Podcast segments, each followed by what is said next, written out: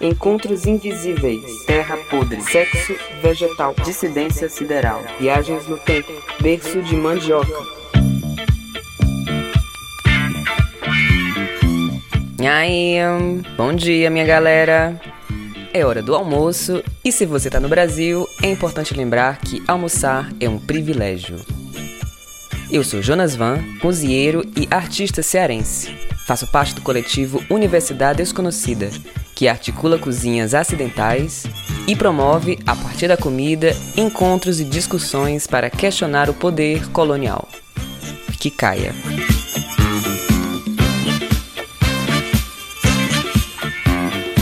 Essa é a Rádio Ânsia, uma plataforma pensada junto com a Casa do Povo para escutar e discutir ecologias queer.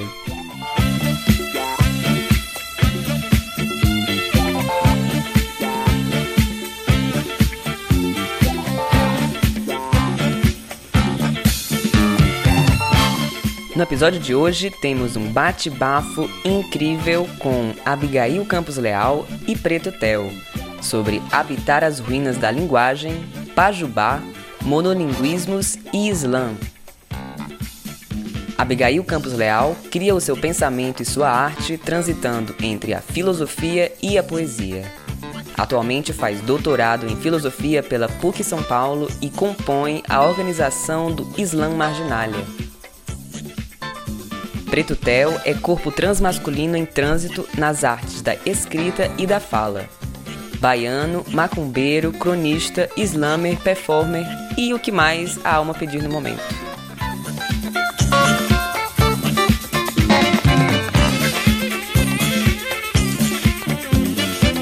A conversa de hoje foi proposta para pautar a linguagem enquanto um pilar para pensar ecologias possíveis já que a língua inaugura manifestações e relações, assim como o ecossistema. E como é importante quebrar as linguagens coloniais para conseguir acessar mundos possíveis para corpos dissidentes. Então, vamos que vamos de música e a gente segue com o nosso bate-bafo.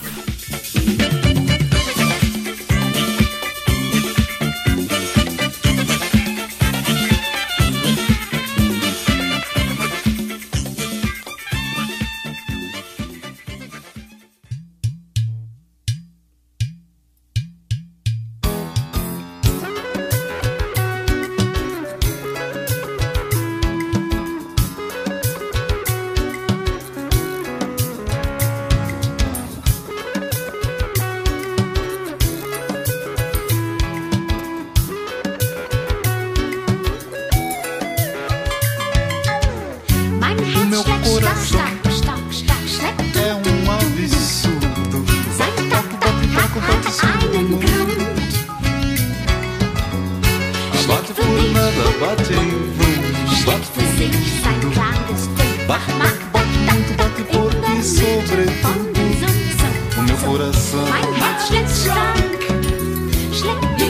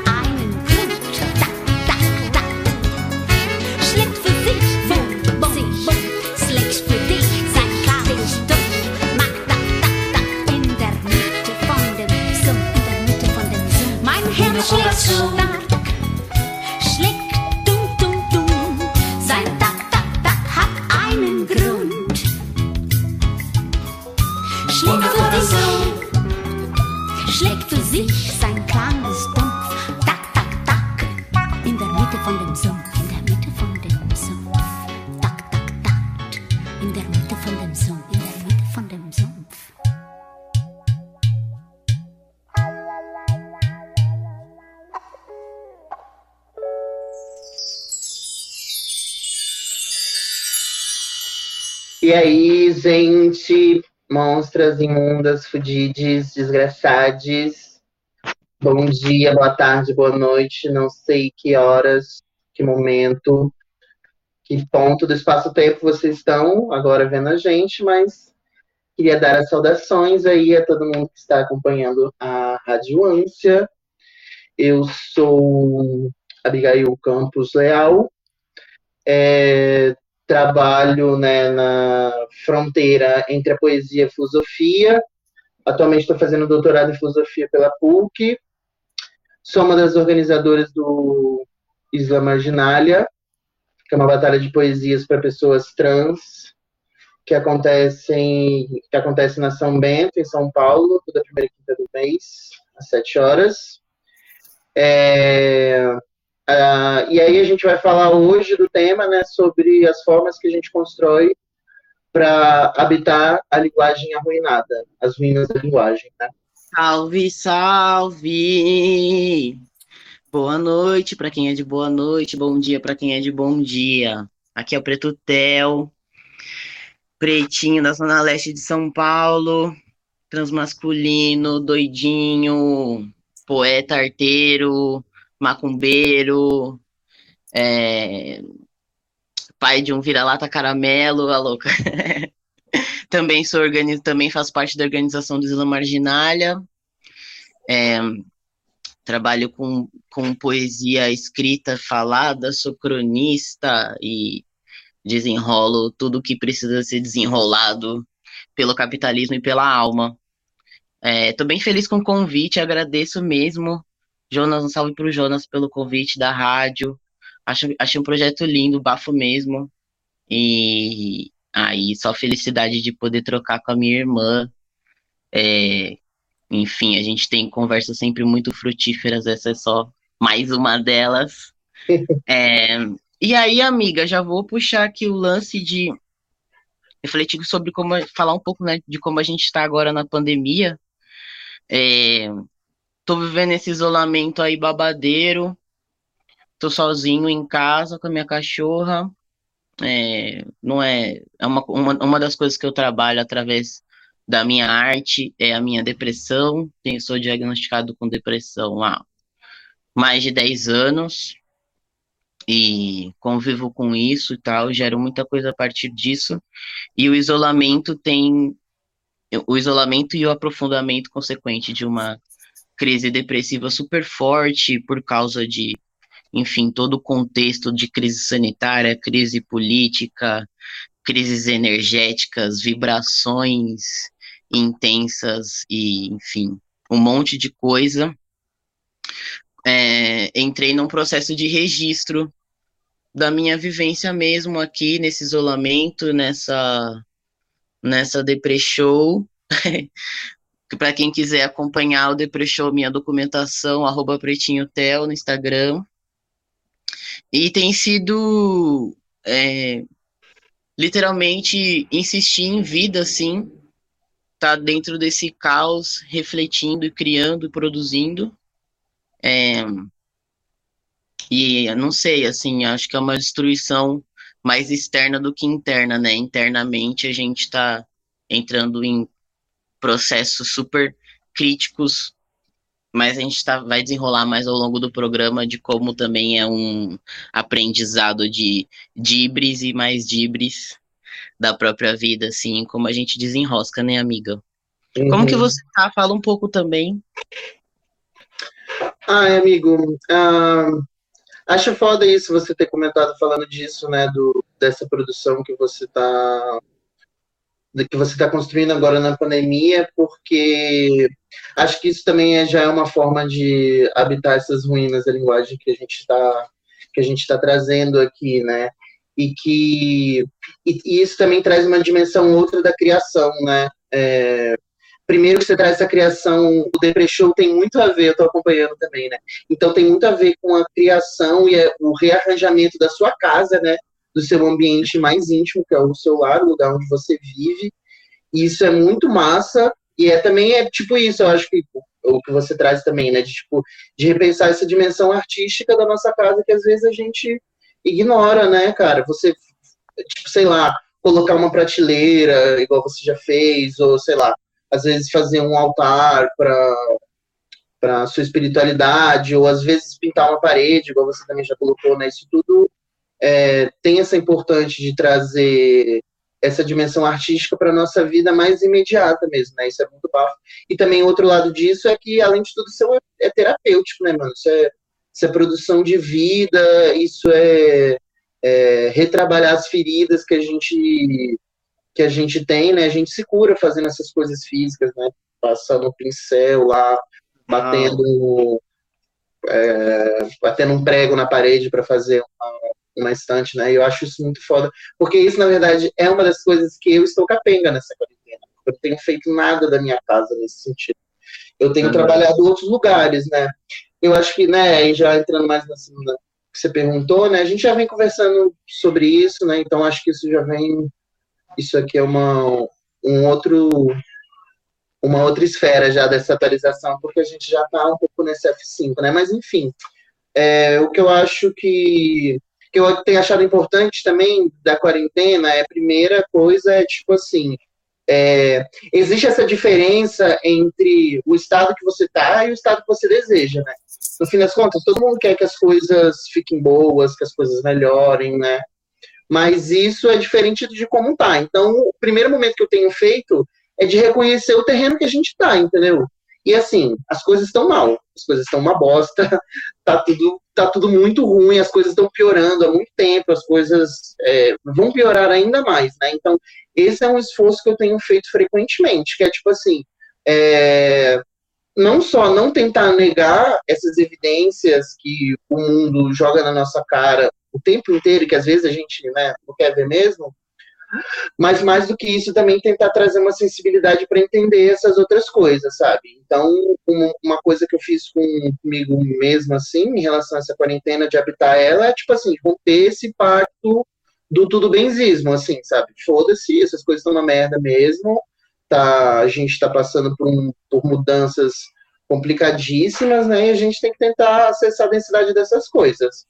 E aí isso tem a ver também com o quê? Com pessimismo, né? No fim das contas, eu ando pessimista com relação ao mundo, né?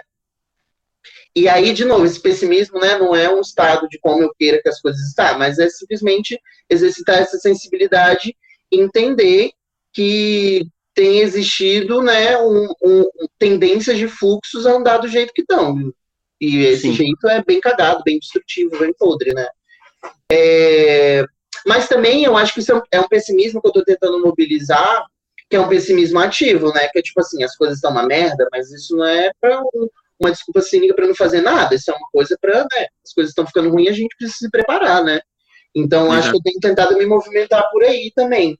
E aí, nisso, né, tentando articular, tentando exercitar né, essa sensibilidade, porque eu acho que uma das cagações das ruínas coloniais que a gente tem é uma perda de uma sensibilidade, né, mano? É tipo assim, a gente essa, esse modo de existência acelerado, frenético, intenso, desconectado, todo cagado que a gente herda né, nesse processo colonial, é, isso, isso cria rupturas e dificuldades na gente a tentar. A gente não tem uma sensibilidade aflorada com relação às formas do, de existência nesse mundo, né? Isso está muito fraturado, está muito arruinado mesmo.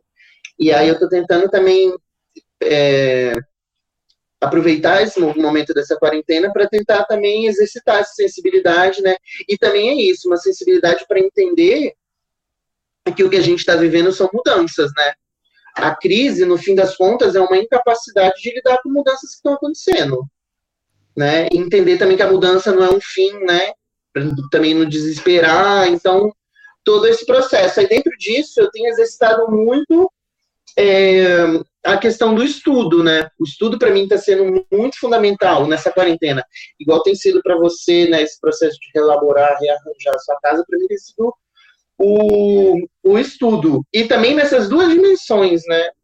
Que você trouxe também, nessa de tipo de, de remudar a vida, mas também de uma dimensão de que é terapêutica, né? Isso para mim é bem importante. E aí várias coisas do que eu já falei antes já tem a ver com isso também, né? Primeiro que assim, estudo, o que eu tenho entendido também com estudo, é, é a partir do que o Fred Moulton e o Harney, num livro bem foda que chama The Undercommons, Os Subcomuns, que a Jota Mombassa me indicou esse livro há muito tempo, e eu só fui ler é, recentemente ele, de um ano para cá. É, e aí eles trazem uma outra concepção de estudo, né? Que estudo para eles, no fim das contas, é, eles dão várias definições, mas uma que eu acho bem legal, que é estudo é aquilo que fazemos com os outros, né? Então aí eu acho foda que estudo sai de, um, de uma esfera é, do saber, né? Uma esfera epistemológica e vai para a ética, porque estudo aí tem a ver com alteridade, né? Tem a ver com as conexões que você faz com, com outras coisas, né? Não só com com pessoas, né? Tipo, sei lá, ouvindo Aventura Profana, por exemplo, que lançou uma música fodida recentemente, é, né, nesse contexto da quarentena também, né? Isso também é estudo, né? Sei Total, lá, a forma de, de me conectar. De uma forma mais ampla, né? Hã? Tá falando de, de experimentar o aprendizado, vivenciar o aprendizado de uma forma ampla, né? Exato. E aí, tipo, isso, né? Mas além disso, também esses estudos amplos, né? Eu tenho tentado estudar com os gatinhos aqui de casa, a cannabis, a coca e a MD, né? Tentado estudar com as pessoas que estão aqui, com as ervas que compõem meu corpo, com as coisas que eu estou me alimentando, né? Através disso tudo a gente produz estudos, né? mas também específicos de livros também. Eu tenho me debruçado muito em alguns livros bem importantes. É esse do Moulton que eu já falei. Eu tenho lido muito também a Octavia Butler. Li recentemente li o Kindred no ano passado. Aí li a Parábola do Semeador no começo da quarentena. E aí também já deu uma outra esfera para coisa, né? Porque a, a Otávia Butler já era uma bichona que ela já estava ela já estava se antenando nesses babados, né? E é um aí... livro de 94, né? Oi? É um livro de 94, 99, né? Não, é 93 ou 94, né? eu não lembro agora, mas é um desses dois anos. 98 é o que depois, o Parábola dos Talentos. Sim, sim, sim. E aí a, a Butler, né, a sensibilidade, tudo isso que eu já trouxe, né, esse pessimismo, essa forma de tentar exercer essa sensibilidade, essa forma de entender a, a o, o mundo e essas vibrações a partir da mudança também, né? Então tudo é mudança, Deus é mudança, ela fala, né? E também que a gente pode mudar a mudança, né? A gente não tem não está só no estado passivo em relação à mudança, isso também tem sido muito babado para mim. E aí nisso, tanto no Mountain quanto na Butler, né? A Jota também está atrás disso, também ela é uma pessoa que eu tenho, a Jota Mombassa, né? Para quem não conhece, uma artista fodida também. Quem não conhece, corra atrás do trampo dela. É, também tem, ela também está é, vibrando é, pensamento e arte nesses tempos também que tem me sido é, tem sido muito importante para mim, tem me alimentado, né, a, a, atravessar esses tempos. Também a Conceição Evaristo, finalmente consegui mergulhar mais no trampo dela também fudido, na quarentena também li o, a coletânea de poemas dela, é, li também o Ponce a Vivência, que é um livro, assim, brutal, fudido, muito foda. A Carolina Maria também tô lendo agora, o quarto de despejo. Inclusive, ele tá aqui segurando o celular para ele não cair. Então, já tá aqui na ecologia, me servindo de apoio também. A Denise Ferreira, é, também a Tatiana, Tatiana Nascimento, também tenho relido muitas coisas dela. A Caxiel Vitorino também, li na quarentena o, o livro dela, quando encontro vocês, também muito maravilhoso muito sensível, muito forte, e também a Luna. É, aí dentro de a Luna solto também o. É, ai, como é que é o nome do livro? É, bicha, bicha Travesti de Cortes. Memorais, Bicha Travesti de Cortes, né? Memorais, que chama. Muito bom. Inclusive escrevi sobre ela recentemente. E aí, dentro disso, né, dessas sensibilidades outras, eu tenho tentado exercitar também essa reconexão, né, amigo? Tipo assim, é, dos aspectos mais básicos da vida, né? Tipo assim, na quarentena eu tenho tomado muito mais banho e banhos mais curtos, né? Também, porque antigamente né, tomava um banho por dia, aquele banho né, desgraçado, blá, blá, blá. E agora eu tenho tomado, tentado tomar mais banhos ao longo do dia, tenho tentado lavar bastante a cabeça, tenho sentido uma puta diferença, né, desse contato da água com o corpo. E aí eu lembro também que a gente é 70% água, né? Então quando a gente joga água na gente, a gente se reconecta com algo, com algo que faz parte da gente, né? Tenho tentado me reconectar também com sonhos, os sonhos sempre tiveram uma importância na minha vida, mas agora eu tenho tentado é, me reconectar mais com sonhos. Retomei um caderno de, dos sonhos que eu tinha, que eu tinha ganhado de uma amigona minha, Ziza, há uns 4, 5 anos atrás. E as últimas anotações que eu tinha dele era de 2016. Então, 2016 para 2020, agora eu fico vendo assim os sonhos, tentando uhum. ver as conexões, né? O que, que a gente pode aprender dos sonhos, porque também tem isso, né? Isso é importante. Tenho tentado me reconectar com os bichos também daqui de casa, é, com os gatinhos, né? Com a MD e a cannabis, né? Elas uhum. também têm, é muito louco, porque elas também estão muito estressadas. Eu acho que a nossa presença aqui também o tempo inteiro reconfigura o espaço, né, essa ecologia dos espaços. Eu acho babado, amiga. Eu tava pensando do que você falou, de, de um monte de coisas que eu tenho refletido aqui também.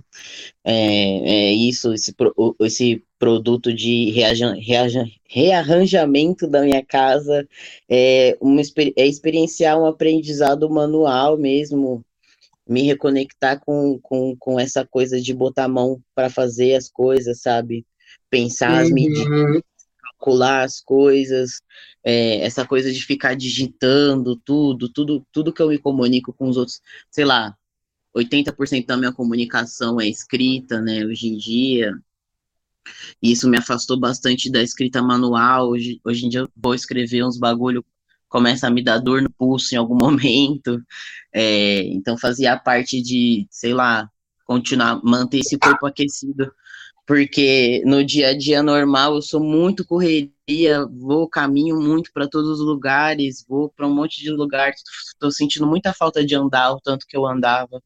Então mover meu corpo, exercitar meu corpo tem sido fundamental. Refletir um pouco sobre a minha espiritualidade é, e a experiência de é, presenciar o enfraquecimento do corpo nessa crise depressiva e, e configurando é, algumas estratégias de cura, sim, nos mais amplos aspectos. Uma das coisas, eu tenho um espelho, tenho dois espelhos grandes no quarto. É, eu me olho muito no espelho, tentando reafirmar uma, uma conexão de valor mesmo com, com a minha capa, né? Castiel fala sobre essa coisa do corpo ser uma morada, precisar cuidar dessa morada, como a gente estava conversando ontem. É, então, tomei alguns banhos de folhas, fumei muita taba.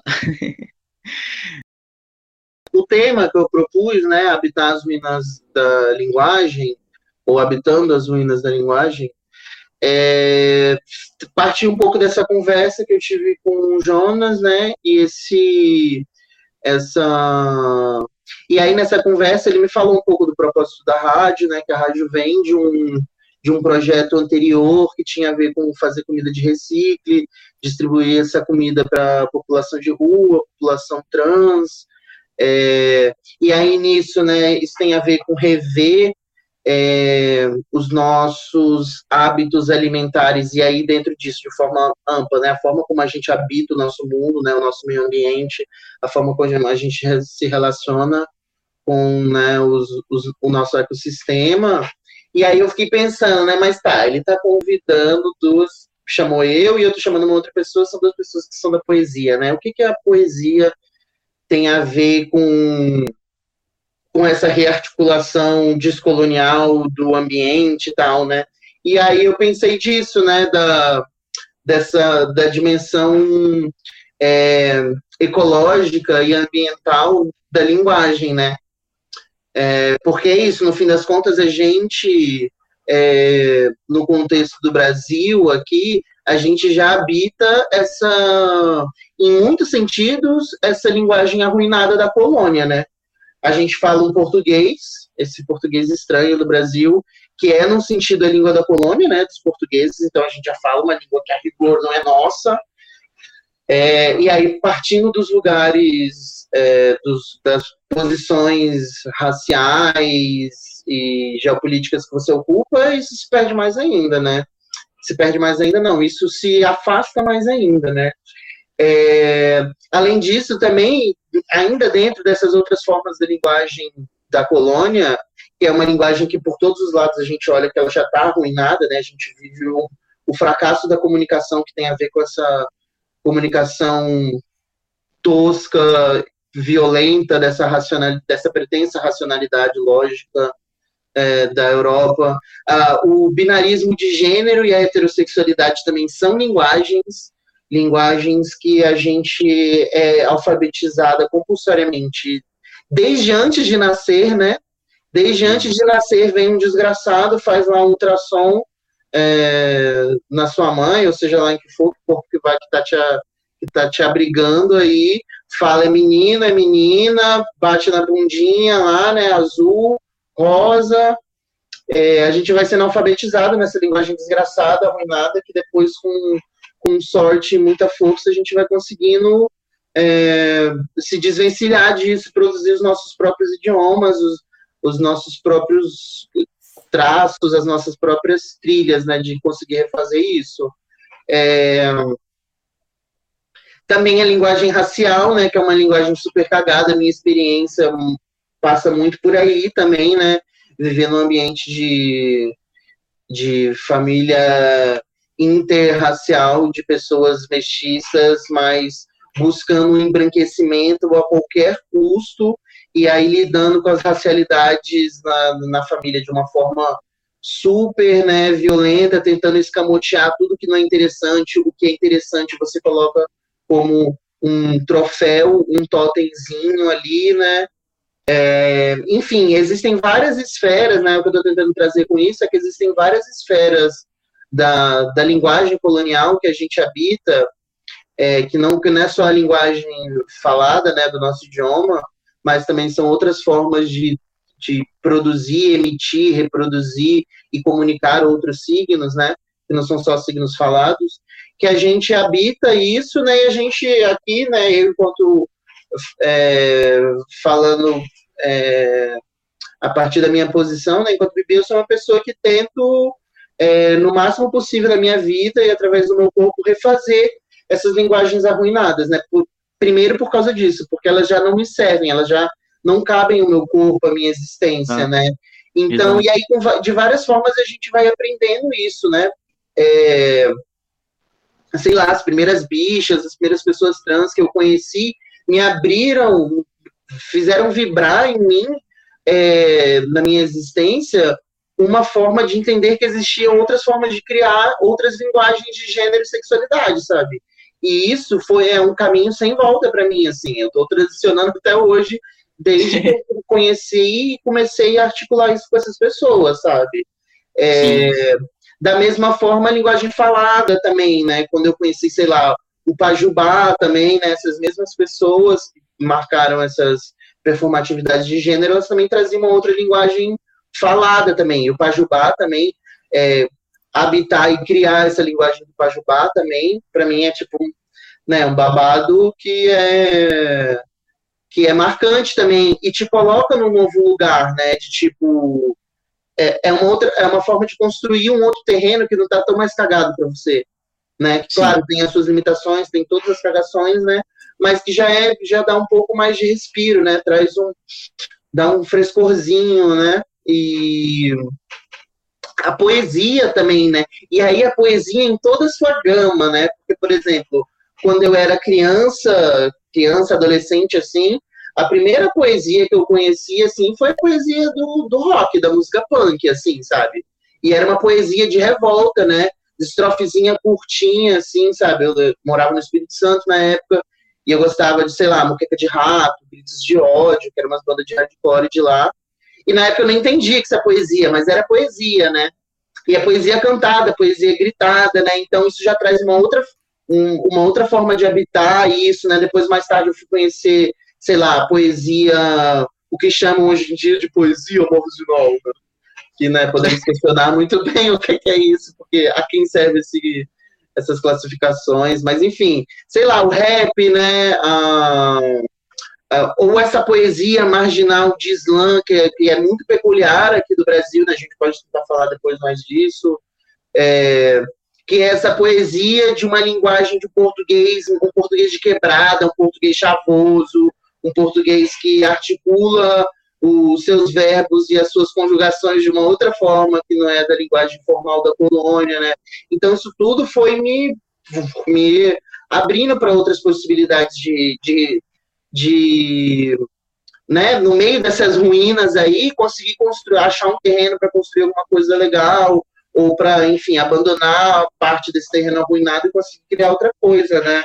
É, uhum. Ultimamente também eu tenho pensado também muito na, na, em tentar habitar a linguagem de uma escrita que não é fonética alfabética, e isso desenho para mim é muito bom, tem me estimulado muito.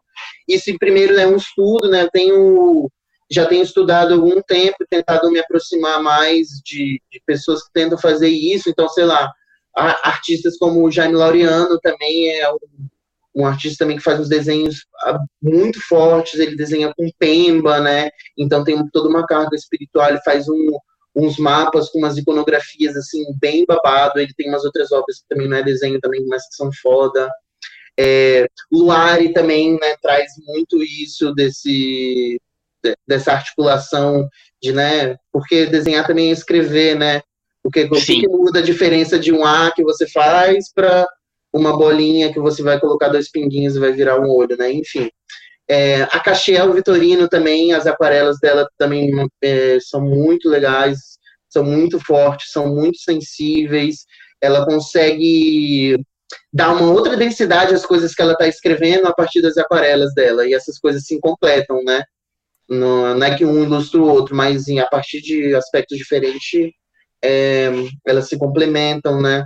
O Caru Sim. também, o Caru de Paula, que mora comigo, também é um dos, dos organizadores do Marginália.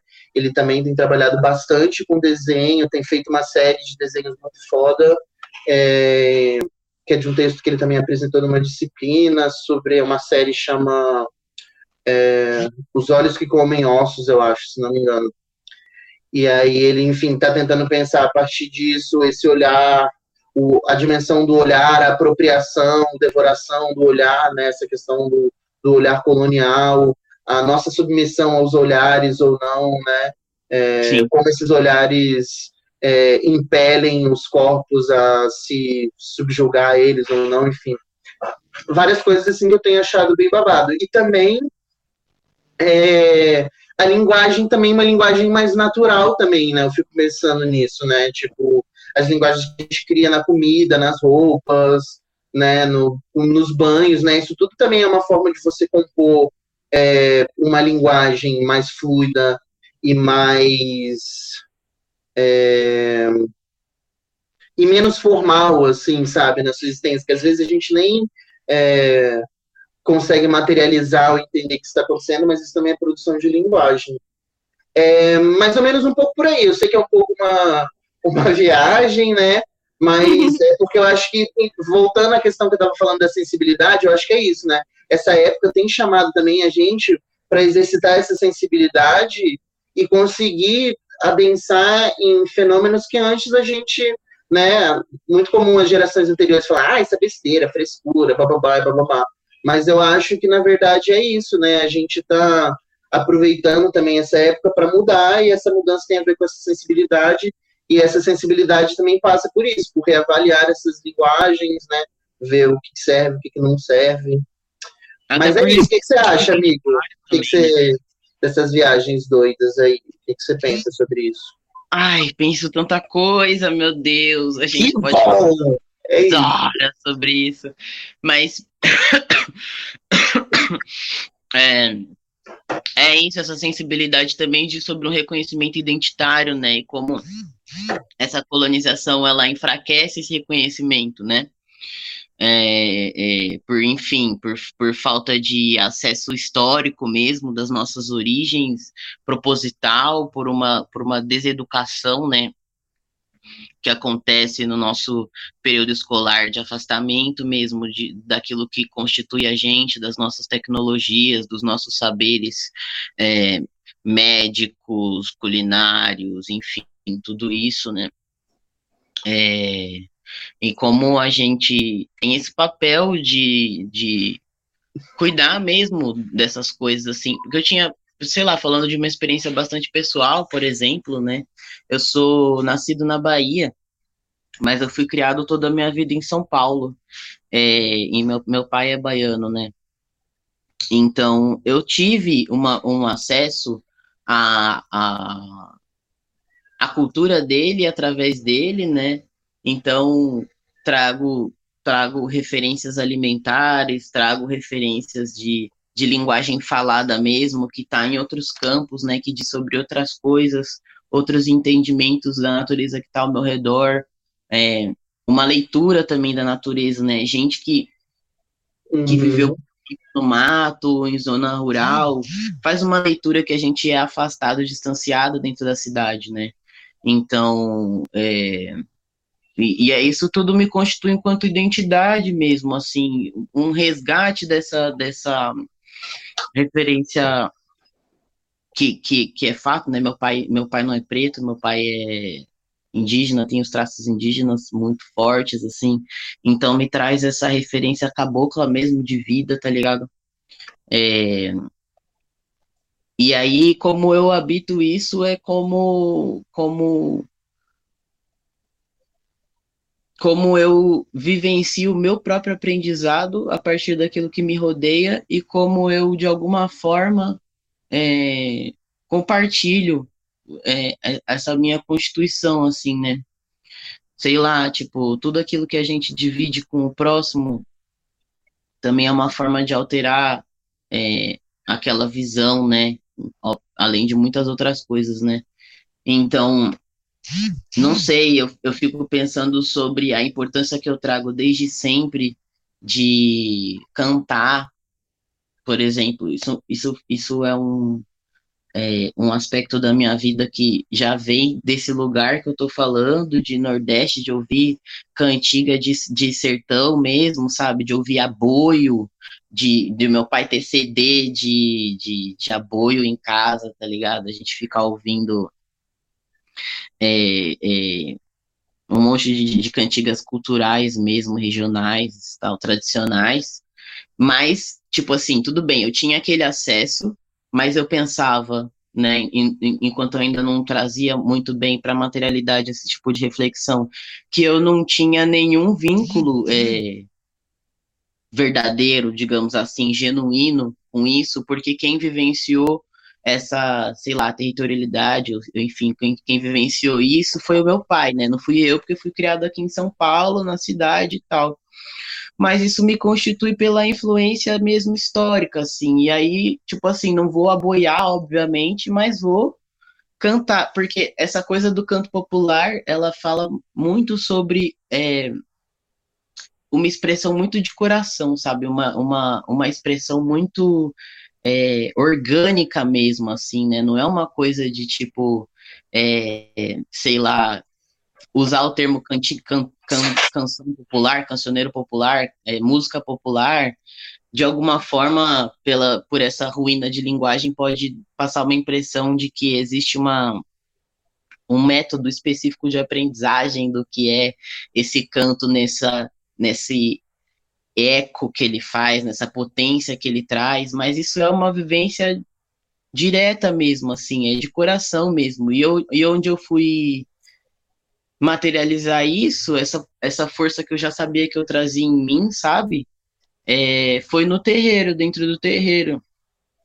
Que a gente, né? Terreiro é gira, é batuque, é cantoria a noite inteira, segurar uma gira com a galera lá, é, durante horas, então é tudo no peito, né? Não tem um microfone dentro do terreiro, assim. Então você tem que, eu tinha, né, no caso, que fazer a minha voz ecoar para um terreiro que estava com lotado, um espaço pequeno, cheio de, sei lá, 60 pessoas cantando e conversando e três atabaque ali comendo. E eu, mano, e é puro coração, é literalmente isso, assim, é puro coração, é externalização de um conjunto de coisas que, que sei lá, tem a ver com fé, tem a ver com, com, com, com a minha espiritualidade de fato, mas tem a ver também com esse corpo, com, com essa esse ouvido que eu trago, assim, da, do sertão que o meu pai viveu, assim. Eu sinto um pouco isso.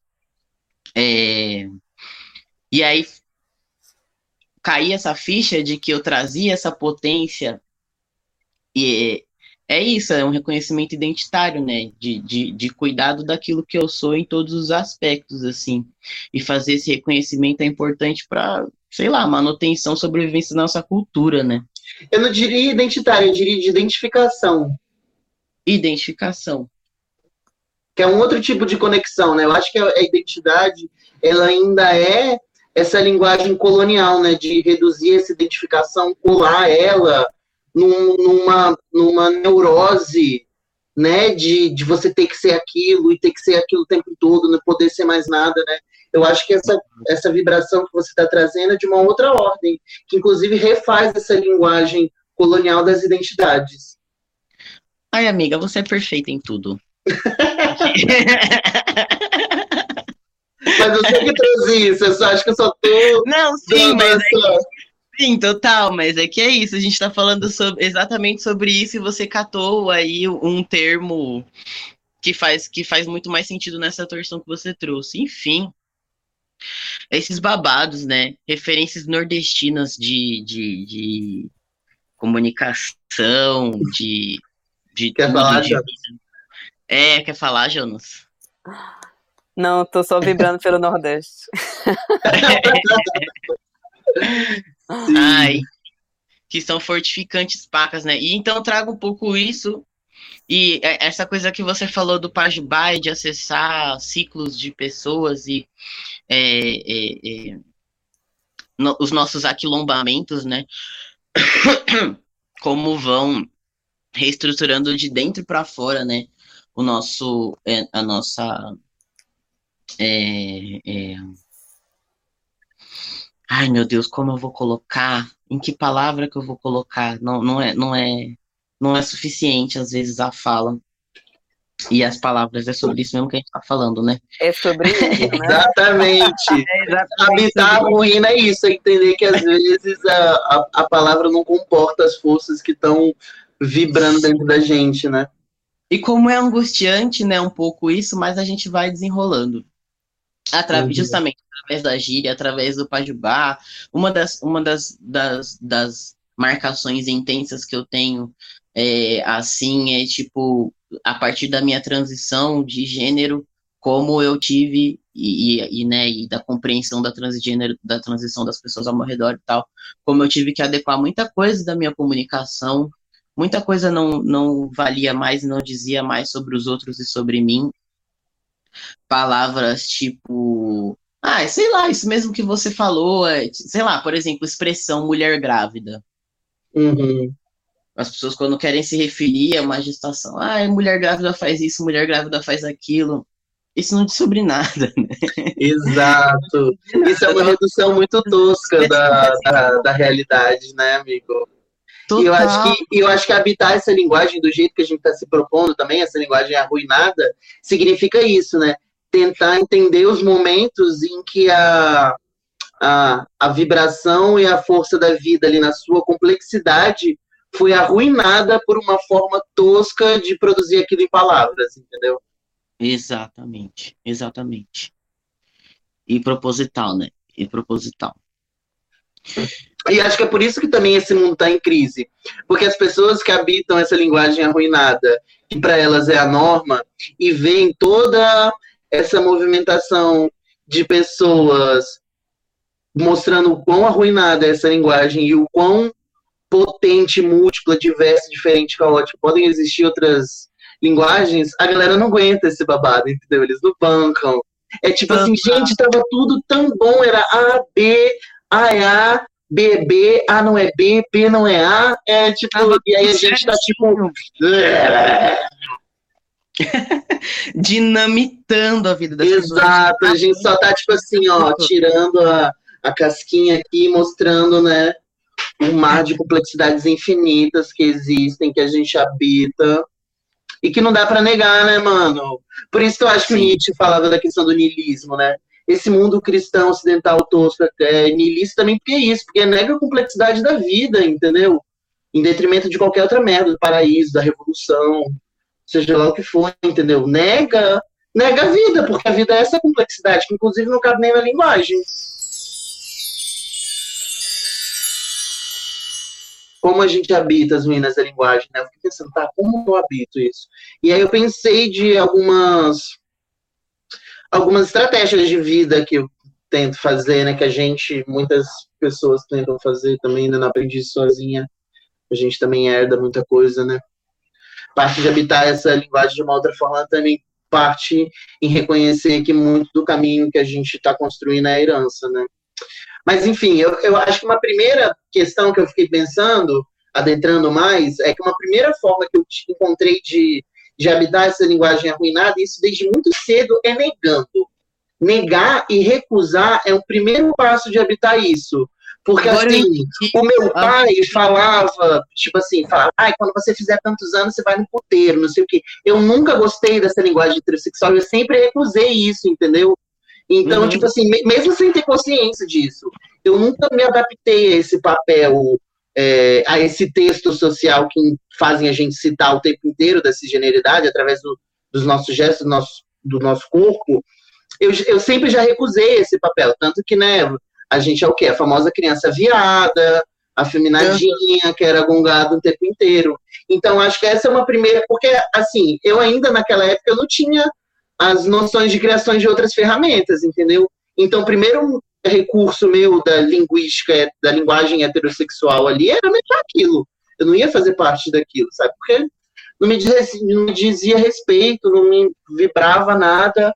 Muito pelo contrário, o que vibrava em mim era é, repulsa, era tipo, né?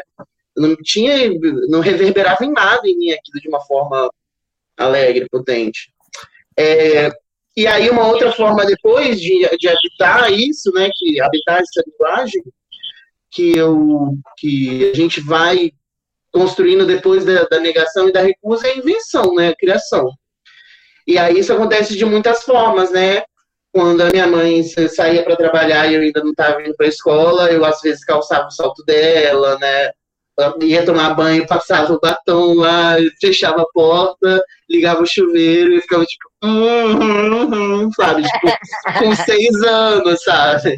Então, a gente vai inventando essas outras linguagens é, é, quando a gente, quando elas quando tem um mínimo terreno para elas surgirem. Porque é isso também, né? Um terreno muito acidentado, desgraçado, você joga a sementinha. Olha, a Coca entrou aqui falando isso. Você joga a semente, se o terreno tá cagado, não vai fluir, né?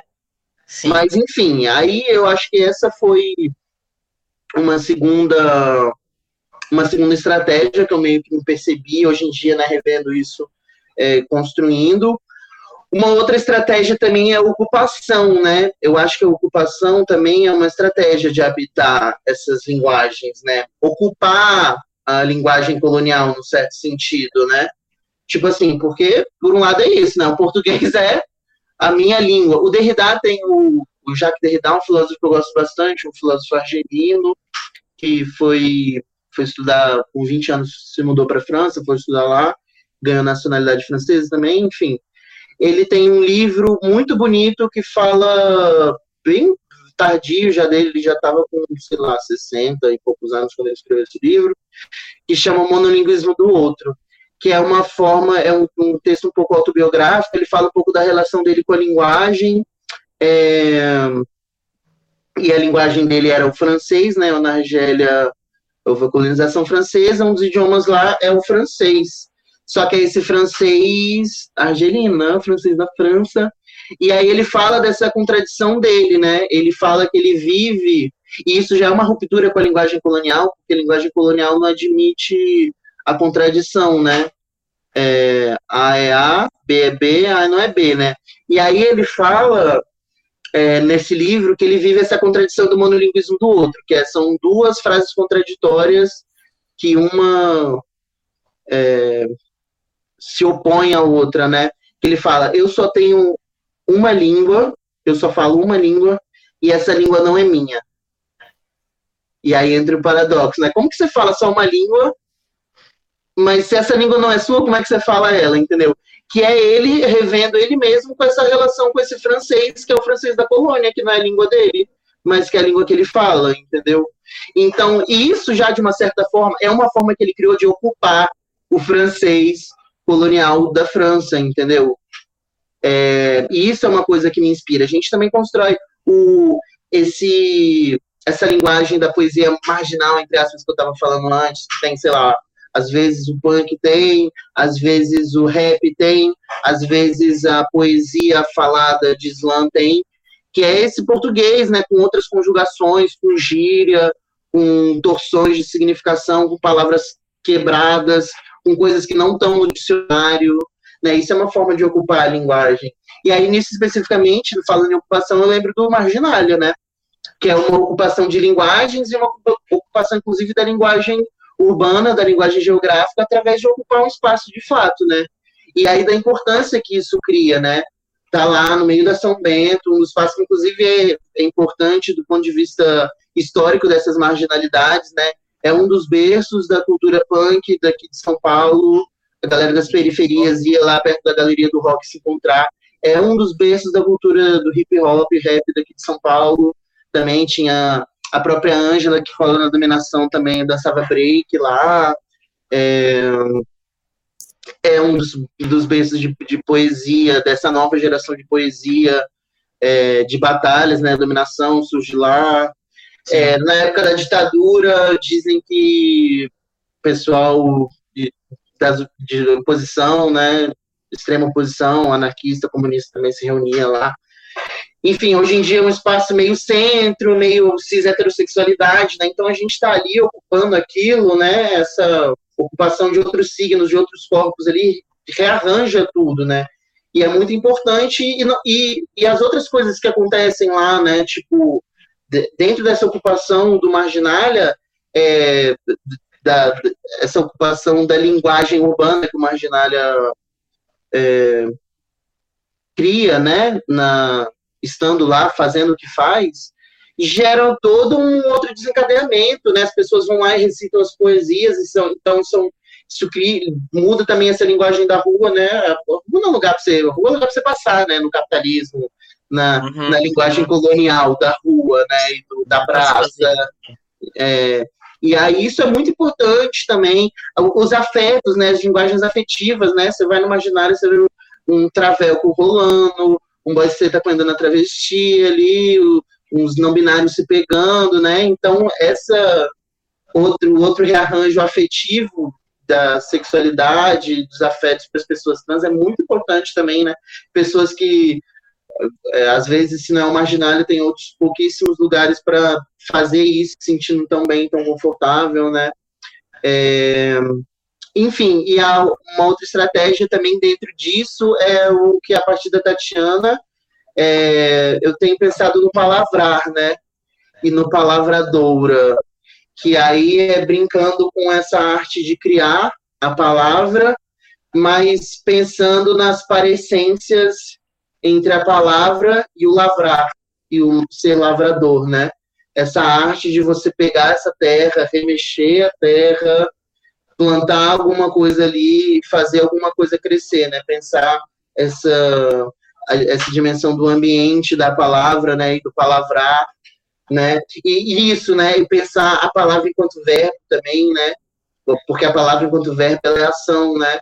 Então, essa ação de mexer a palavra, de mexer o terreno da palavra, de fazer o terreno da palavra um terreno fértil, para mim, isso é muito importante. Eu herdo isso muito da Tati, com muito respeito, com muita admiração. É... E, claro, levo isso para os meus caminhos, né? Vou lavrando essa palavra do meu jeito. Em, em poesia, né, na minha escrita de ensaio também, eu tenho tentado é, cada vez mais articular conexões entre essas linhas escritas que a princípio ocupam lugares diferentes, né? Por isso que eu tenho tentado articular. Não, eu não falo nem que eu sou poeta nem que eu sou é, filósofo, mas sim que eu trabalho entre as fronteiras da poesia e da e da filosofia, né? Tentando criar essas outras conexões a partir dessas ocupações desses terrenos que a princípio ainda podem e são no certo sentido a linguagem colonial, né? A filosofia, a poesia, é, pelo menos num certo sentido que a gente habita elas, elas, elas ainda estão um pouco presos dentro dessa esfera, né? Então, mais ou menos por aí. Tantas aí... coisas ainda estão presas dentro dessa esfera, né? É, por um lado é isso, reconhecer o que é, é, é aquilo que o Derrida traz, né? Isso, por um lado, a gente ainda habita essa linguagem, a linguagem colonial. A gente fala português, mano. A gente, é, por exemplo, uma das implicações, entre aspas, que eu tenho com o termo não binário, que dá essa ideia de que você venceu a binaridade, que você é binário. e não é isso, né, mano? Tipo, Sim. isso é uma metafísica do fora que, no fim das contas, é uma coisa colonial também. A gente ainda tá preso nessa meta. Então, pra, até pra gente romper, a gente precisa ter essa humildade para reconhecer que a gente ainda tá nesse terreno cagado, né? Total, amigo, total. Ah, enquanto você estava falando, eu estava pensando que seriam as minhas estratégias também. É, como eu já falei um pouquinho na, na, na, minha última fala sobre a minha reconfiguração de linguagem falada, de termos, de, de expressões é, que, que se adequam mais a, sei lá, a minha, a minha realidade. Eu também tenho essa, essa compreensão ou essa é, essa compreensão de que palavra é verbo. É, no meu caso, ela vai totalmente, ela vai, ela se direciona muito para fala mesmo, né? É o meu principal veículo, acredito, o meu, ou talvez o meu veículo mais orgânico em relação à minha corporalidade. Eu sinto, eu comecei a sentir, é, eu sou formado em teatro, né, tal, mas eu tive a experiência de, de fazer essa formação numa faculdade, como quase todas são branca e, e enfim, me lascava para pagar uma mensalidade caríssima lá, era trabalhava muito para conseguir pagar uma faculdade. Vai aprender o teatro grego. Exato, para aprender esse lugar da arte cênica, da arte do corpo, da compreensão do corpo. É, meu corpo preto, gordo, dentro daquele espaço não se encaixava. É, e, e, e, essa compreensão mesmo da corporalidade cisgênera, branca, euro, europeia, é, é, sei lá mesmo, de, de, de, de, movimentação do corpo, de experimentação do corpo, de limites do corpo, possibilidades, né? Gosto muito do trabalho da Bruna Cury, é, de performance dela, de como ela, sei lá, destroça uhum. monte de conceitos aí enraigados da gente, né? Como ela vai direto no cu e no sangue mesmo, sabe? Uhum. No objeto daquilo que a gente tem nojo, que quer Exatamente. deixar no cantinho. É, e aí foi um pouco de, de, de torcer ao mesmo tempo a minha comunicação, a, a minha corporalidade, né? E aí isso a gente pode entrar para uma dimensão de, de, de gênero, como é que eu precisei, como é que eu entendi que eu precisava materializar essa masculinidade. É, e aí é uma puta faca de dois gumes, porque acho que um dos produtos mais perversos da, da colonização é, é a masculinidade, como ela foi construída, como ela se constitui. É, e como e aí eu vou entendendo na vida como ocupar esse espaço. Eu acho que eu tive muitas muitas influências muito importantes dentro do nosso próprio rolê, dentro com as não binárias mesmo, assim, de torção da minha corporalidade, é, como eu entendia que a minha hormonização, é, o, o, o é, a, a, suje, a, a suposta passabilidade operava no espaço público, mas como as esferas mais. E aí isso ainda tem a sua racialidade, né, amigo? Exatamente, exatamente. Isso vai Porque se desdobrando para. Um homem trans preto, um trans masculino preto é uma outra fita, né? Total, amiga. E aí, tipo, é muito foda você, você é, olhar para esse papel que tá colocado ali de ser o boizão, sabe? E aí essa coisa de, da racialidade, ela implica numa numa suposta força, numa numa secura, numa incomunicação, numa não verbalização das coisas, numa sei lá, uma agressividade, uma agressividade, uma bestialidade que está colocada também, que se rompe, mas tem um limite de rompimento, porque senão você já é outra coisa, e vivenciar isso dentro da periferia também tem várias questões, né? E fora isso, tem um olhar de fora para essa sua masculinidade, né, amigo? É, sobre Porque isso. Como né? você é visto, né? Como é ser visto enquanto um, um, um homem trans preto, um trans masculino preto, né? Uma outra fita, né? Porque, tipo assim, isso são coisas que, se, que te excedem e que projetam em você, né? Projetam agressão, projetam medo, projetam violência, né? Isso é Exatamente nesse sentido que eu tô falando, assim. Essa, essa dicotomia entre expectativa e realidade mesmo, né? O que é esperado de mim enquanto papel, é, o que e o quanto ele me, me danifica também, me enfraquece dessa colocação e quanto a torção disso e a distorção disso são fortalecedoras, mas possíveis em alguns aspectos, outros não. Assim, isso também fala sobre segurança, né? Tipo, no trânsito mesmo, é, é, na rua mesmo, tipo, eu fico muito grilado às vezes de não aquendar certinho o peito aqui, sabe? Colocar uma roupa que não seja muito viadinha, assim. É, sei lá, essa também, essa confusão também das pessoas, o olhar das pessoas em relação a esse corpo, que elas não conseguem entender o que que é quando ele se mostra, e aí ele precisa de um jeito muito específico de se mostrar, senão ele não existe. Essa invisibilidade em relação a transmasculinidades também, que é muito foda.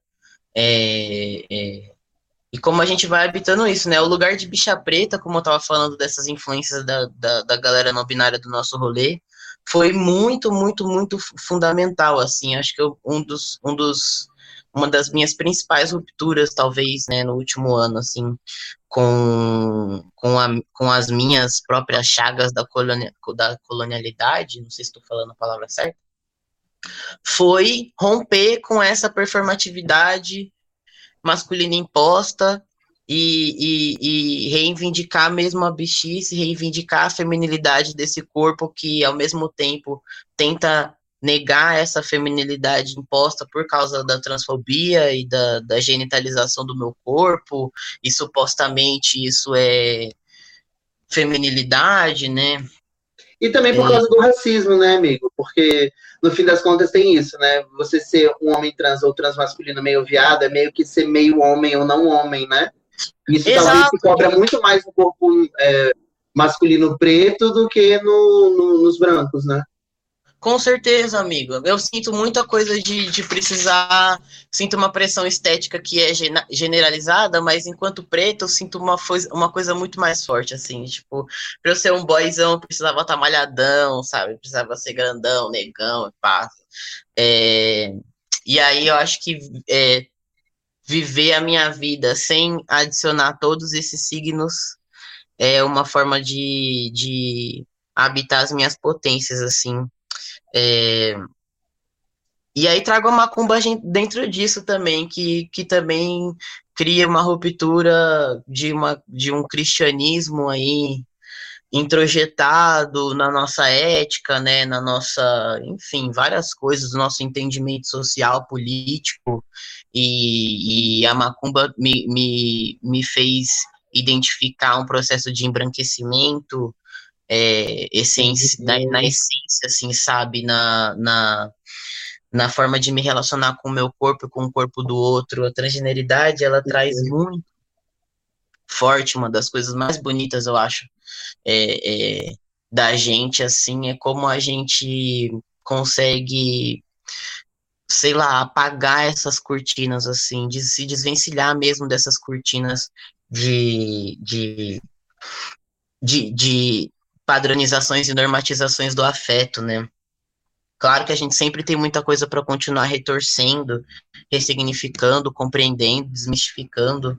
Eu mesmo ainda tenho muito para caminhar, sim, mas é que é, acho que a principal, é, o principal reflexo disso é um, é um processo de auto-amor, de fortalecimento da autoestima, né? A partir do momento que eu reconheço todas as minhas torções de corpo, de, de afeto com o outro, eu consigo fortalecer as minhas comigo mesmo, né? A beleza que eu consigo a passar a enxergar no outro, é, a potência que eu consigo passar a enxergar no outro reflete diretamente como eu me vejo na minha beleza, na minha potência. Eu, meia-noite, a lua se escondeu lá na encruzilhada, saudando seu tranca-rua, saudando Maria Mulambo, saudando Exu Mirim, a bicha preta apareceu. Me olha. Vai, me olha. Não, lindinho, eu tô mandando você me olhar mesmo. Tô mandando você olhar para minha carne, a ponto de enxergar os meus pelos, enxergar a minha boca. Você vê? Mesmo? Ou você olha um par de lábios sacudindo no ar enquanto raciocina se é menino ou menina essa coisa erguida na tua frente? Essa coisa que no teu crivo não sabe se é valia escura o suficiente para pôr junto daqueles que você fetichiza, estigmatiza, mutila, genocida? Essa coisa que se remexe incomodando esse teu cu estático. Analfabeto das múltiplas tecnologias afetivas do corpo que é livre.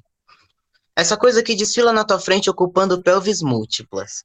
Que geme agudo, pede tapa, pede força, dá gostoso e você o quê? Você aí, né? Nessa, nessa tua punheta clandestina de banheiro público? Mijado, fétido, covil raso de outros vermes castos, batizados, purificados na missa dominical da primeira hora transmitida na Rede Globo. Punheta essa que você vai bater mais tarde pensando em mim, fala a verdade. Seria ótimo se não fosse trágico. Saber que naquela fração de segundo, naquela minúscula fração de segundo que percorre o orgasmo, você escorreu a sua porra pensando em me fazer sangrar. É ou não é? Nos dois minutos que passaram entre tirar o teu ego para fora da calça e agitar ele até cuspir um catarro da tua autoestima validada, registrada em cartório, reconhecida e legalizada, você pensou em cinco formas diferentes de me proporcionar violência. E pelo menos umas 30 de rebolar na minha prótese feita vagabunda que você sabe que eu sou. Eu e cada uma das fudidas que encontra na ressignificação do gesto a possibilidade de prazer, na torção da palavra, no cruzamento dos afetos, na descolonização da carne, no consumo dos bons ilícitos e, é claro, na antropofagia dos teus. Vagabundas anarquistas multiplicadoras dos gêneros, domadoras das masculinidades amedrontadas, bruxas assassinas do desamor, alertamos. Existe muito mais coragem aqui, muito mais força, muito mais sangue. A vitória é certa. Mas você, você nem ouviu nada, né? Você sequer fala nossa língua.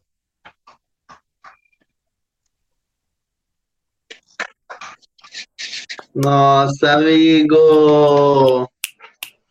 Sensacional. Eu amo essa poesia. Cada vez que eu ouço você recitando ela, eu acesso uma outra camada de densidade que antes, às vezes, não estava ali vibrando, né?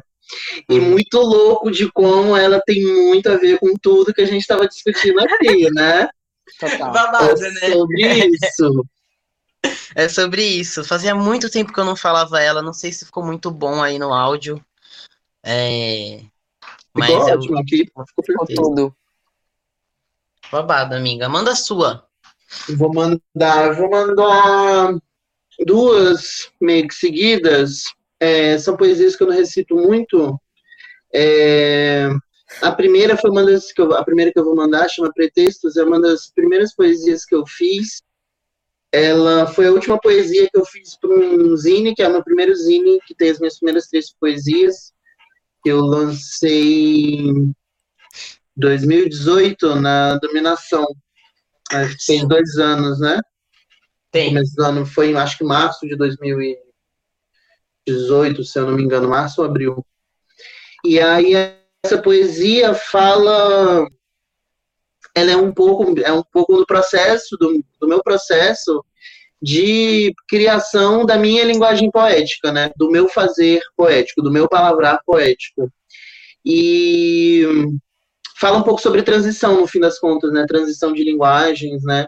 Transição desses palavrares. E mas no fim das contas fala, eu acho que dá para entender. E eu nem sei como eu vim parar aqui nesses tempos da palavra, nessas métricas espaçadas. Eu já me perdi. É que a diferença e o estranho não são os caminhos mais fáceis. Demora um, demora um tempo até a gente decidir habitar essa outra morada. Mas nessas elipses desvairadas, eu me refiz, eu me refiz, eu me refiz. É, chama Pretextos, eu sempre dedico ela a Tatiana Nascimento, que de muitas formas me possibilitou esses caminhos da palavra que eu venho trilhando hoje em dia. E a outra que eu vou mandar chama Uma Bela Cria da Besta Humana, que é uma poesia que eu acho que eu nunca recitei. É, é assim, eu não tenho ela decorada. Uma das poucas invenções humanas, suspende, que eu vejo com bons olhos. Barulho de afeto, agudo, rápido, mais riso que cortejo. Bem animal, em puro gracejo, forma bruta, afeto não humano. Ah, macaco sem pelo, que dia alegre deve ter sido quando tu pariu o beijo. Chama Ontografias, essa. Essa eu acho que também. Não, essa eu acho que eu já recitei. Ela é assim. Eu me perco nesses rios de sentimentos sinuosos, meândricos, que é ser eu. Afetos desterritorializados, desejos fraturados, lugares abandonados me compõem. Minhas placas emoçõnicas se chocam diariamente e refazem as minhas paisagens afetivas diferentemente. Tem uma falha reversa bem no meio do meu coração e várias disputas territoriais na minha mente. Mas eu me refaço a cada passo e deixo o vento soprar para longe esses pensamentos sedimento erodido. Refaço minhas cartografias afetivas, me reterritorializo em diásporas existenciais e eu repovoo os meus lugares a cada novo dia.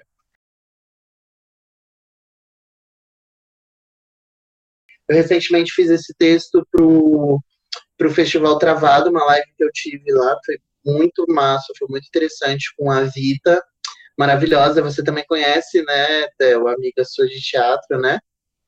É, e aí, é, lá a gente teve essa conversa, eu fiz esse texto, chama Estudos Apocalípticos, a, O Tempo das Fudidas se Anuncia. Aí ele tem uma uma mistura entre a linguagem poética e a linguagem do ensaio. E eu vou, eu selecionei um trecho poético, mais poético aqui para para recitar. Essa parte chama O Tempo dos Assassinos. Eles estão vindo atrás de nós.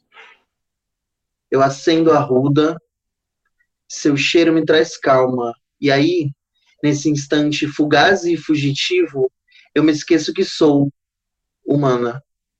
Eu trago seus pedacinhos de vida para mim, para dentro de mim, virando também a ruda, esquecida, esquecendo.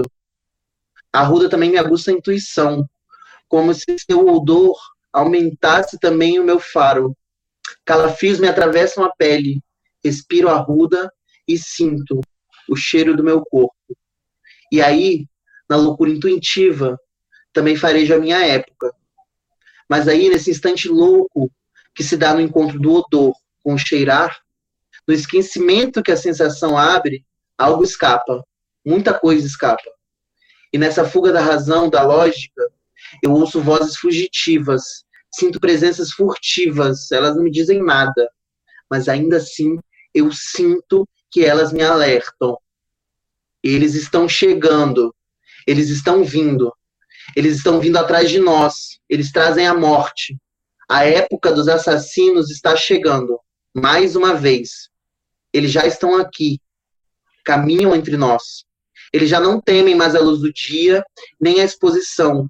Já tomam a palavra, marcham pisoteando a vida.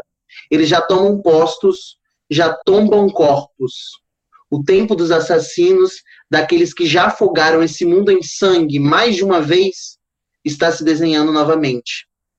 Esse é o tempo da desgraça, da condenação, da danação, o tempo de todas as maldições e pestes e pragas, o tempo da destruição do mundo, maquinado por uma certa humanidade e da rebelião planetária contra o homem. O tempo de um avanço mortal contra a vida, o tempo do fim do mundo, do mundo como nós o conhecemos. Esse tempo é o apocalipse de uma época. Que esse apocalipse do mundo, através das degradações éticas, políticas e ontológicas, se anuncie num tempo da pandemia global, um tempo de crise ambiental sem precedentes na Terra, não é mero acaso mas o próprio sintoma dessa época apocalíptica. É uma velha que me faz sentir isso. Na verdade, são várias velhas. Velhas que são pretas, de saberes, músicas, curas, fugas, lutas e artes pretas. Elas atravessaram o tempo, elas estiveram aqui, caminharam ao nosso lado e mais uma vez elas nos acompanham na partilha e na partida desse caminho estranho, de uma guerra, de infinitas guerras que se anunciam em mil sinais já há algum tempo por toda parte. Isso no delírio, nos sonhos, na intuição, no que escapa à história, no mais insignificante dos gestos cotidianos, isso se fareja. Por onde os caminhos se desdobram e arrudeiam, Encruzilham e catapultam a gente, não sei e pouco pretendo prever. Só me atino em agradecer e apurar a escuta.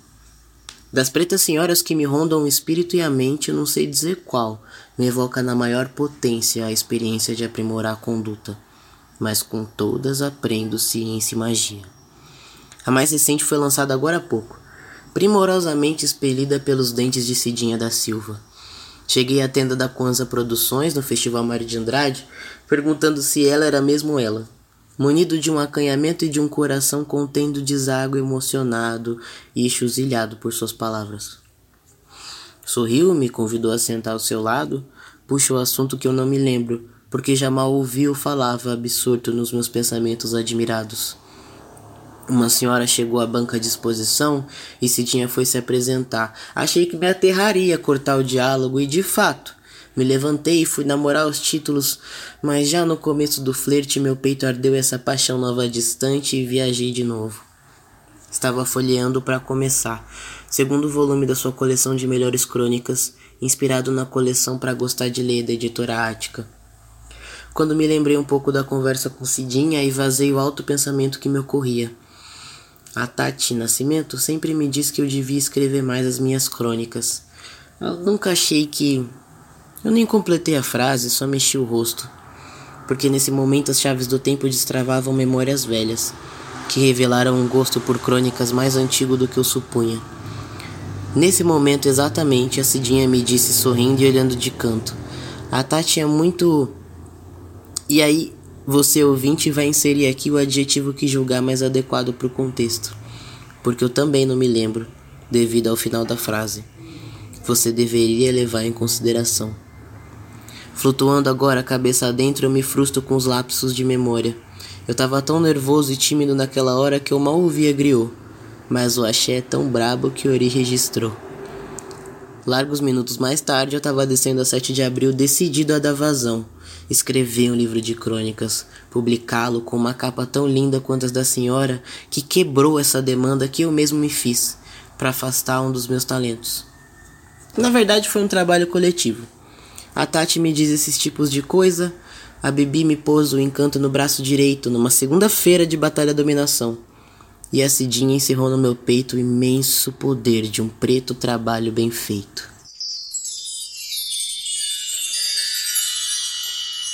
É, gente, então, para gente já ir se encaminhando para o final da nossa participação aqui, eu e Theo, na Rádio Ânsia. Só agradecemos aí. A gente queria falar um pouco, então, sobre as perspectivas para o futuro ou para o presente próximo, né? Porque o futuro cada vez mais fica uma, uma esfera é, mais densa e complicada de se acessar ou de se pensar, né? Olha, amiga, é, como eu estava falando antes, né, um, uma das consequências do, do, do, da, do começo da pandemia e tal, do isolamento, foi um aprofundamento da minha depressão. Isso gerou um nítido encurtamento de futuro para mim, né, no primeiro momento. É, a gente teve que enfrentar muito recente, recentemente também é, a perda do Demetrio Campos, né? Para quem não conhece, um homem trans preto, se suicidou no dia 17 de maio desse ano. É, e aí esse acontecimento, mas tudo fez com que eu te passasse por um momento assim de perda de perspectiva total, assim, porque né, tipo assim, formalmente o meu trabalho, além de trabalho artístico tal, é produção de eventos, né, mega eventos, tal. Então, sem, sem perspectiva de realização disso, que, é minha principal, que era a minha principal fonte de renda. Então, tudo me demandou uma reinvenção, tudo me demandou um, uma, uma reinvenção de vida mesmo, assim. Uma das coisas que, que, que a gente já faz é produzir vida, né? E aí foi a, a, a, maior necessidade que me bateu assim a porta num determinado momento. Estava conversando com a Io, que é um amigo nosso, NB Pretinho também. É, poeta fudido. Poeta fudido, procurem saber a Iolima. Que a gente, a gente, enfim, a partir, da, a partir da partida do Demétrio, muitos boys trans, transmasculinos, muitos homens trans foram pretos, né? Foram atrás uns dos outros, assim, a gente foi trocar ideia mesmo, entender isso, sentir isso junto e pensar a partir disso também, né? E aí, uma das coisas que a gente, que eu combinei com a Io, um, uma coisa pessoal mesmo, nossa, que a, ao mesmo tempo não é pessoal, né? É a gente tomar a decisão de ficar velho, né? Uhum. Porque isso não era uma possibilidade pro meu imaginário mesmo, assim, né? A gente sabe da nossa expectativa de, de vida enquanto, enquanto população transvesti gênero no Brasil, que é de 35 anos, né? E, e enfim, enfim a, a invisibilização dos homens trans nesse, nesse histórico de, sei lá, políticas LGBTs e tal, não tem um, um, um, dado específico, eu não sei te dizer, eu sei que a nossa expectativa é maior do que esse, do que esse tempo de 35 anos. Porém, um dado também muito forte, muito importante é a taxa de suicídio, né, entre os trans masculinos. É, e assim, pela minha vida, não só por esse, por esse contexto, na minha vida mesmo, eu não me via velho, eu não conseguia me ver velho, assim, não me imaginava velho. Que a velhice, ela é muito desgraçada no Brasil, né? A gente não, não respeita, não valoriza os nossos anciãos, né? É, a, a velhice no Brasil é completamente abandonada, sei lá. Então eu não tinha muito essa perspectiva, não, de ficar velho, pá. E aí eu combinei com a Io, mano, Vamos ficar velho. Como eu vou ficar velho? Eu acho que é como eu vou te responder essa pergunta, que é continuar muito persistente mesmo nas minhas estratégias de cura, de fortalecimento, assim, mas principalmente é, uma movimentação urgente de coragem, porque eu acho que esses talentos que eu tenho, né, falando de, de uma coisa bem pessoal mesmo, esses talentos que eu tenho, que eu tenho dificuldade de, de é, externalizar, assim, que é sempre uma luta artística minha de colocar para fora, deixar mesmo vomitar essas, essas minhas, sei lá, capacidades. É, isso já não é mais uma, nenhuma possibilidade para mim, assim, preciso, eu vi que eu preciso ter coragem para me botar no mundo, para registrar minha passagem no mundo, e uma das coisas que eu tenho feito nesse sentido é de documentar, eu fazendo o Depre Show, que é uma, é uma ideia de documentário em primeira pessoa, na verdade, assim. Como eu não tenho uma câmera, um equipamento chave para fazer um doc como eu quero, pá, eu estou usando a ferramenta dos stories no Instagram. Mas é isso, assim, a, a, coisa que eu vejo de perspectiva de futuro é de registrar a minha vida como ela foi, porque ela pode ser útil para alguém em algum momento. É, é, ela precisa ser registrada, eu acho. A gente precisa se documentar. A, a, a sociedade já opera no sentido de nos dizimar, invisibilizar. Então a gente precisa produzir isso. A gente já está produzindo, né? Enfim, aí numa perspectiva pessoal é de manter essa, esse projeto vivo, de ter coragem para é, botar para fora as coisas que eu preciso botar e de ter coragem para correr atrás desses aprendizados também, assim, né? Eu já penso um pouco nesse sentido também, eu acho, achei bem importante. Você é bem importante que isso aconteça, que você realmente leve isso a cabo, amigo. Porque você Sim. também, além de tudo, tem muita força. Todos os, os transmasculinos, né? A gente estava vendo aí, falou Demetrio, que era um artista incrível, um artista do corpo, mas também um artista da vida, né? A gente sabe ele quanto uma pessoa também, o que que as coisas que ele possibilitava. Então, acho isso muito importante, acho bem babado. É, sobre mim, sei lá, eu fiquei pensando também na quarentena, as coisas mudaram muito, né? Eu me deparei, porque assim, eu já estava já umas, tentando talhar e articular essa sensibilidade há algum tempo, né? No final do ano passado eu também já estava sentindo um pouco isso. E o, só que o que eu estava sentindo, eu já sentia essa é, a, a, presença dessas fudidas desgraçadas que eu chamo nesse texto, né? As fudidas desgraçadas. Que são essas forças que, junto com o tempo do, dos assassinos, que é esse tempo que está chegando, né? Com toda essa virada colonial desgracenta que está acontecendo no mundo agora, é, de alguns anos para cá, é, o que eu estava sentindo dessa vibração do mundo é que o tempo dos, dos, assassinos também cria o tempo dessas fudidas, entendeu? Porque o tempo está piorando, as coisas estão piorando, a gente está sentindo isso, mas nós piora mais ainda, entendeu? É esse uhum. o babado. E eu já estava cantando isso. Eu estava vendo todas as movimentações que estavam rolando, né? Assim, pipocando, sabe? Joga Mombasa, Tatiana Nascimento, sabe? Castiel.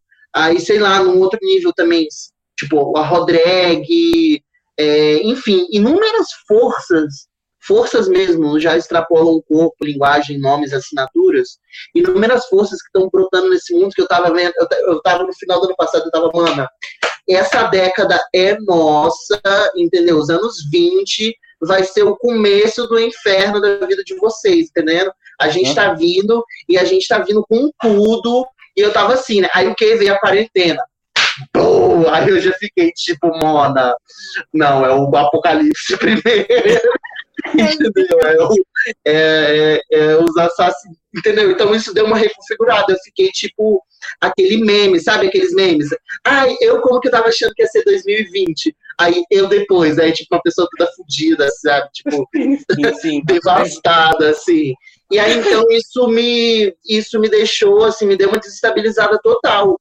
Porque eu tava vindo, né, com com tudo, sentindo a gana dessas que estavam vindo, e aí com todas as outras coisas que aconteceram também, né, na, na quarentena desse ano, a própria perda do Demetrio também, como você já trouxe, né, isso deu, me deu uma cortada nessa vibe, nessa energia, o que por um lado foi importante, né, porque talvez eu tivesse um pouco otimista demais, né, e é importante a gente, né, dar essa sentada de novo e recuperar esse essa sensibilidade para entender que o terreno está mais complicado e que as coisas não vão ser tão simples assim. Total. E aí, é, aí eu estou um pouco nessa, assim, né? Tipo, tentando exercitar essa sensibilidade que, eu já, que a gente já trouxe, já conversou um pouco, né? Tipo, tentando trazer isso dentro de mim através de, de inúmeros fatores que a gente já colocou aqui, né? De inúmeras estratégias de vida, né? É, e aí isso também é uma forma minha de lidar com essa mudança, né, essa mudança dessa época, né? Então, é, parte disso também eu acho que tem a ver com um pouco também de não, num certo sentido, de não planejar muito, porque é como se primeiro eu tivesse uma necessidade de me adaptar à mudança primeiro, entende? Sim, sim. Sentir as coisas ainda estão mudando muito, então talvez seja um pouco cedo para estabelecer planos, metas, pelo menos num sentido mais longo, assim, né, duradouro, mas enfim, ah, mas dentro disso já, eu já estava, né, trabalhando algumas estratégias, pensando algumas coisas que estão para nascer, dentro de pouco tempo, que é a minha a minha estreia em termos de publicação. Eu vou lançar esse ano finalmente os meus dois primeiros livros, é, o Exorbitâncias, os caminhos da, do comunitarismo e da deserção de gênero, vai sair pela GLAC, aqui é, uma editora daqui de São Paulo, e se tudo der certo numa outra parceria, numa parceria com outra editora que eu admiro muito, uma editora preta LGBT, que se tudo der certo vai vai estar contando, mas ainda não podemos falar porque as coisas ainda estão incertas. É... E junto com Exorbitâncias vai sair também o Escurecendo, o Ontografias Poéticas, que é o meu primeiro livro de poesias, com as minhas. É uma coletânea com vinte e poucas poesias, é, dividido em quatro sessões, que vai vir num livro bem interessante, vai sair pela editora chama o Sexo da Palavra, que é uma editora de Minas, LGBT, bem babado. É, e aí dentro também vai ter umas colagens minha que eu fiz é, para fazendo parte né, dessa poesia e também parte desse meu caminho de também tentar pensar poesia para além da, da palavra escrita ou falada, da linguagem fonética alfabética, né? Sim. Escrever é, os afetos e os signos sem ser com a palavra, né?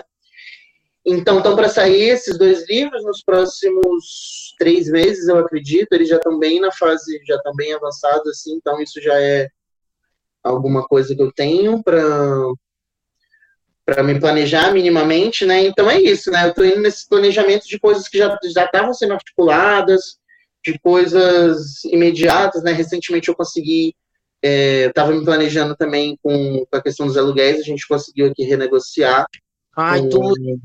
Sim, eu achei muito importante. A gente está pagando é, 60% do aluguel. Nossa. Conseguiu desconto babado.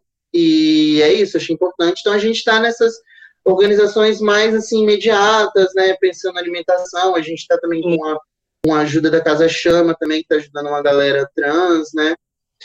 É, mas é isso, assim, né? Dentro desse quadro mais geral é isso. Tenho, tenho tido esse pessimismo, sentido que as coisas vão piorar, mas isso é um pessimismo que leva, que tem me levado, né? Isso a partir da, da Butler, da Otávia Butler e da J. Mombassa, a pensar né, que essas coisas vão piorar, mas que a gente precisa se preparar para isso, né? Porque isso nos deixa a gente né, numa imobilidade, né?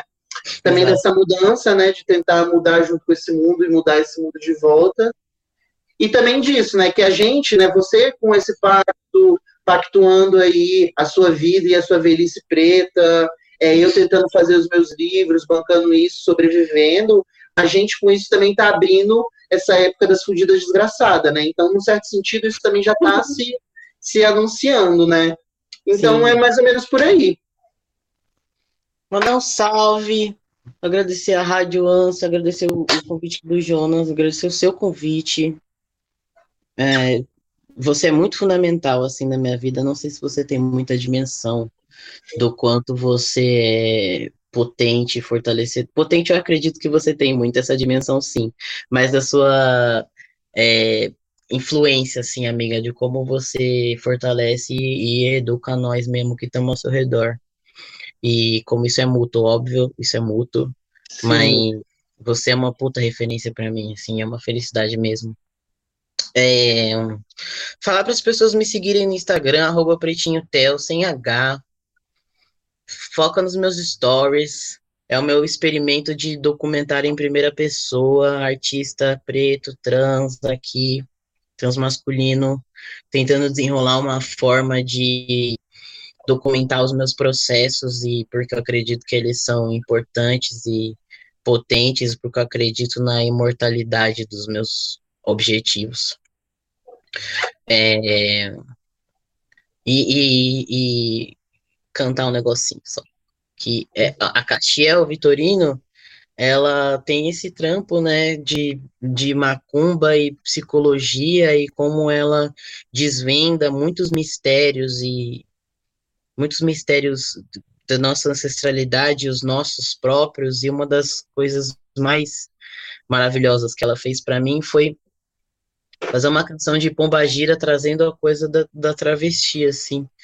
É, e isso era uma, é uma brisinha minha muito antiga, lá da minha vivência de terreiro, de imaginar vários pontos falando da gente, assim, isso é um pouco que eu fiz no, no na poesia da meia-noite, e eu tenho, eu, e tenho essa cantiga de boiadeiro, que é que eu futuquei para minha bichice, que é ela vem vindo por um rio de conta, vem passeando por aquela rua, ela vem vindo por um rio de conta, vem passeando por aquela rua.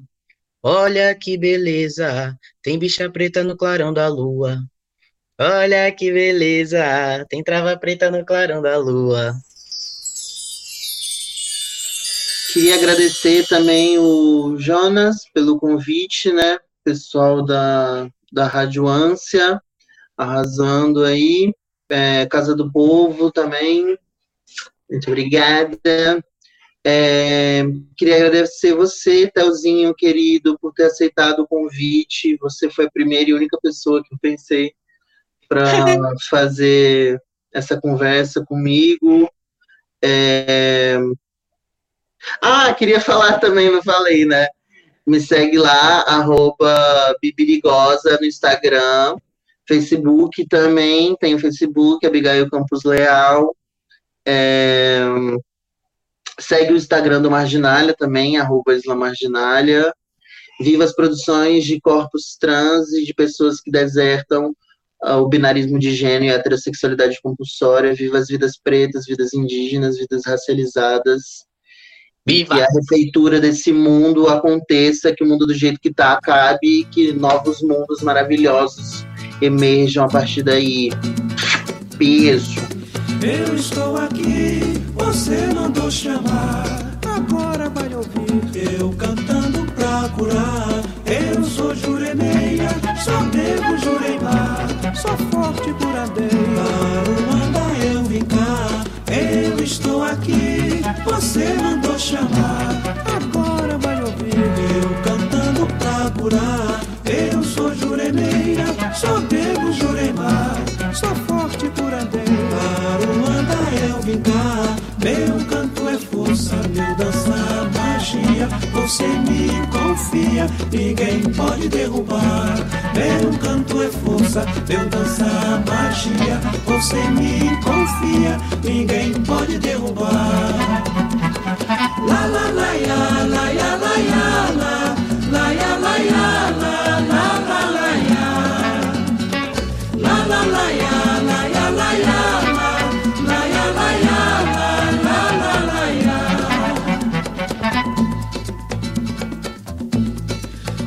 estou aqui, você mandou chamar. Agora vai ouvir eu cantando pra curar. Eu sou juremeira, sou nego juremar, sou forte curadeira.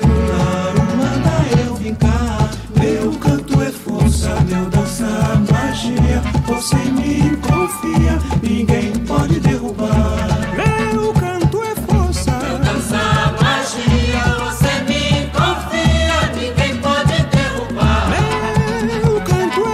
E essa foi a Rádio Ânsia e a gente volta próxima semana com mais bafos aqui no site da Casa do Povo na hora do almoço.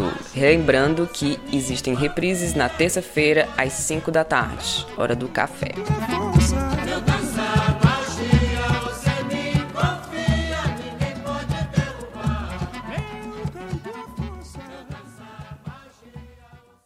Na cidade onde eu vivo, no meu tempo de criança, o ódio e o preconceito marcou forte a minha infância, botou no lugar do afeto o medo e a insegurança. Até hoje, contra a dor, eu canto forte e faço dança. Eu deixei a Padilha falar, Padilha Maria, bicha travesti.